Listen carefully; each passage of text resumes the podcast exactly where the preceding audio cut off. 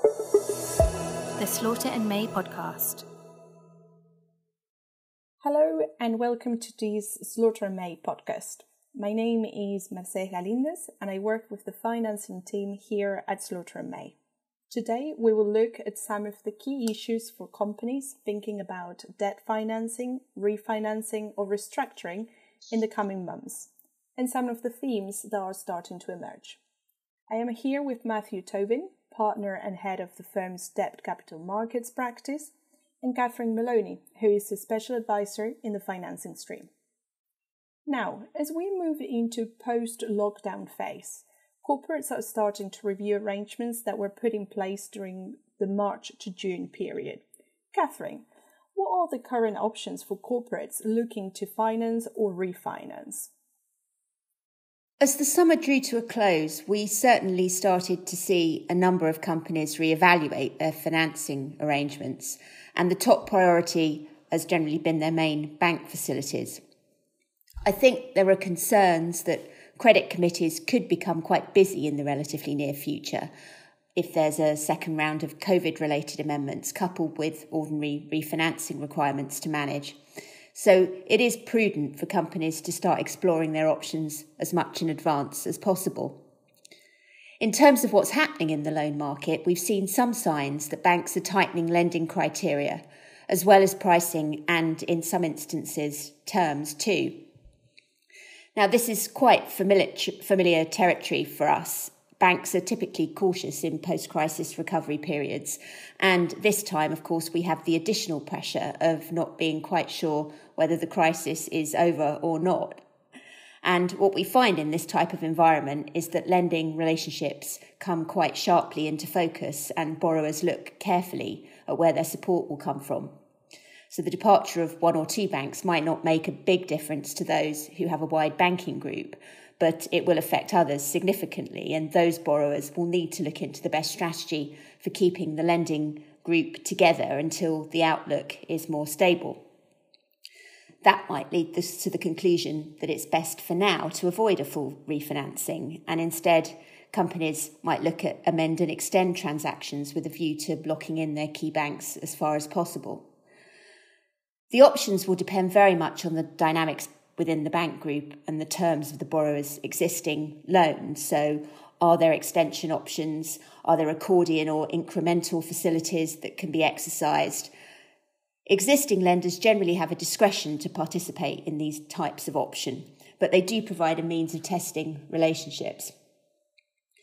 There may also be other ways of pushing out the maturities of syndicated loans where the borrower isn't confident of the support of the full syndicate, depending on the documentation terms. It might be possible, for example, for some borrowers to incentivise lenders to roll their commitments into a new tranche of debt with improved terms and achieve that without the consent of the whole lender group. This is the so called hollow tranche idea. We've also seen a revival of the forward start structure that was developed after the global financial crisis. This involves extending the maturity of an existing facility by entering into a parallel loan on improved terms, again to incentivise lenders to stay in. The forward start loan then becomes available for drawdown on the maturity of the existing loan. The advantage of routes along these lines over a full refinancing is generally that a bird in the hand is worth two in the bush, lenders are more likely to drop out of a new deal than an amendment to the existing deal. There are also advantages for borrowers who are happy with their existing documentation and don't want to reopen the documents more fully, as may be the case on a refinancing potentially involving new banks. A point that all borrowers will no doubt be aware of is that from now on, whether they're amending or refinancing loans, if those loans reference LIBOR, the topic of replacement rates will need to be addressed. So, borrowers who are coming to the market now also need to think about how and when they're likely to be ready to switch from LIBOR and factor that into their discussions with lenders. So, there's quite a lot to think about. The possibilities and the best option for a particular borrower tend to be fact specific, including as to whether loan finance is the sole solution or whether there are reasons to look at other sources of, of debt. Thank you, Kathrine. So, Matthew, what are the alternative to loans? So, one of the issues that many companies have faced with the loan product uh, during the, the COVID situation is a realization that, that they're subject to covenants and that uh, the covenants may, may be an issue in circumstances where the loan are most required. So, as a result of that, companies have looked at alternatives, uncovenanted products. And of course, the, the, the, the classic product, which is uncovenanted, is the investment grade bond. So we've seen lots of companies um, enter into the bond market, which has been pretty strong in the period um, through lockdown. Um, both companies that have existing programs in place, but also debut issuers. In addition to the, the straight bond market, we've also seen uh, a number of companies access the convertible bond market, um, which is a slight, slightly uh, less vanilla market, um, but but but which has been a very useful source of liquidity for some, obviously depending on where the share price is. Um, that market is is attractive for another reason, which is that the execution times for doing a convertible are actually pretty short um, because there's no requirement, generally speaking, for, for listed companies to produce a prospectus or an offering memorandum in connection with a convertible issue. As an alternative to the public markets, um, companies are also looked to the, the private placement markets, the US private placement markets. Um, those are, are, widely used traditionally by, by UK and other European companies. Um, and although the documentation is based on New York law documentation, actually, um, for, for most uh, UK European companies, um, actually local law is not an issue if they want to have consistency with the loan documentation. Um, that market isn't covenant free, um, and typically the covenants will follow the, the loan documents. Um, but but it, it, it has been a good source of liquidity, and, and also we've seen a number of um, of exercises in terms of renegotiating covenants um, as a result of the issues that, that companies have faced.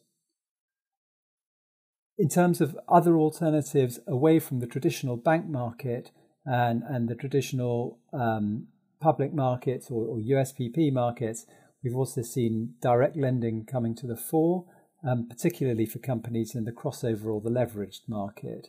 And, and what we've seen is that many credit funds have got significant amounts of capital to deploy. And as pricing widens in the leveraged debt markets, there is scope for those funds to, to compete directly with the banks.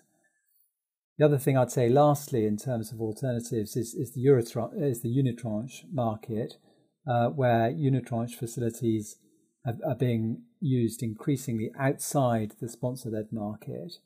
Um, just by way of explanation, unitranche uh, facilities are, are term loans that are split effectively behind the scenes between senior and junior lenders. So there's no there's no intercreditor arrangement which the borrower is party to, um, and they cover, carry the additional advantage of being covenant light, so similar to the institutional TLB market.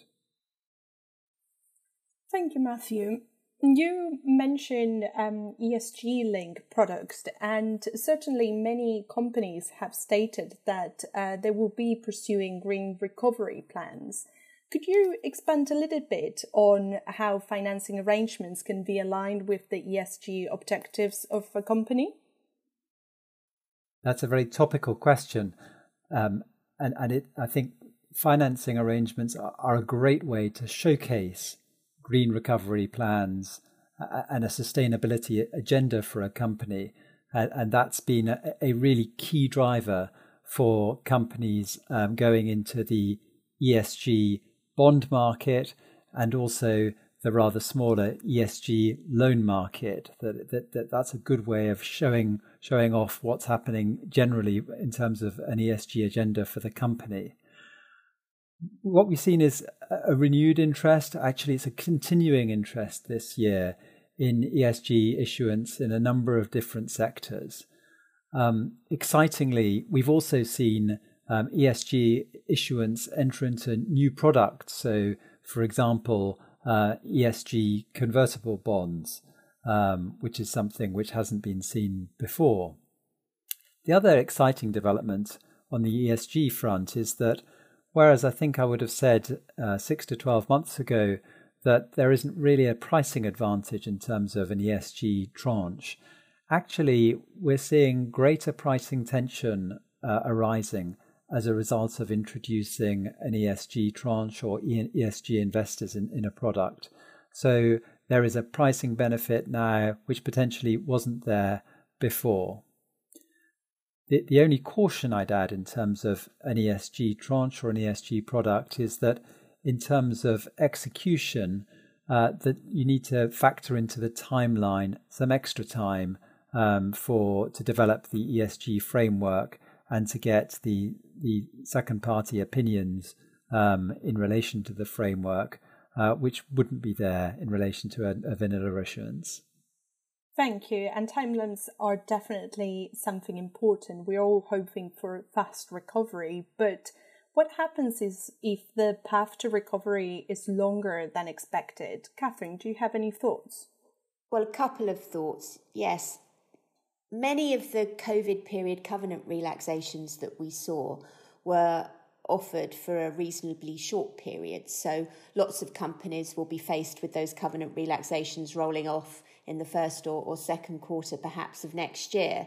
Now, if the path to recovery is longer than that and there's a second wave of lockdown or the company's profitability and results turn out to be more permanently affected by, by COVID, we might see another round of balance sheet support measures in the form of liquidity facilities and covenant relaxation requests. So I think some companies will be preparing for that.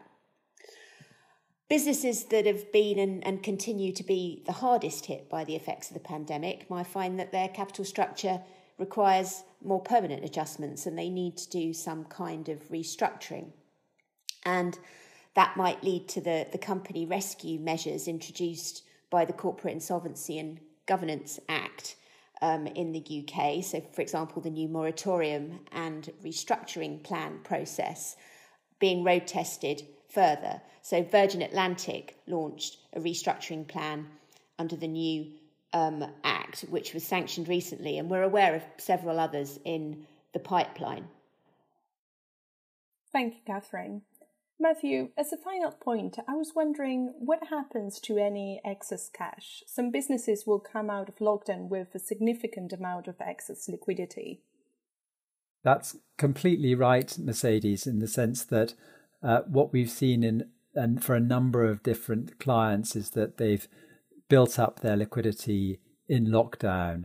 Um, one of the initial responses to the crisis was to draw down um, facilities, particularly revolving credit facilities.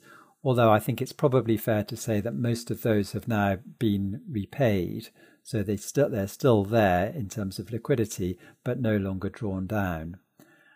I think uh, we've seen a number of companies put in place extra facilities, often short-term facilities, uh, during the lockdown, um, or as I said before, uh, issue issue bonds. So for a number of companies, there is a, a, a build-up of cash on the balance sheet.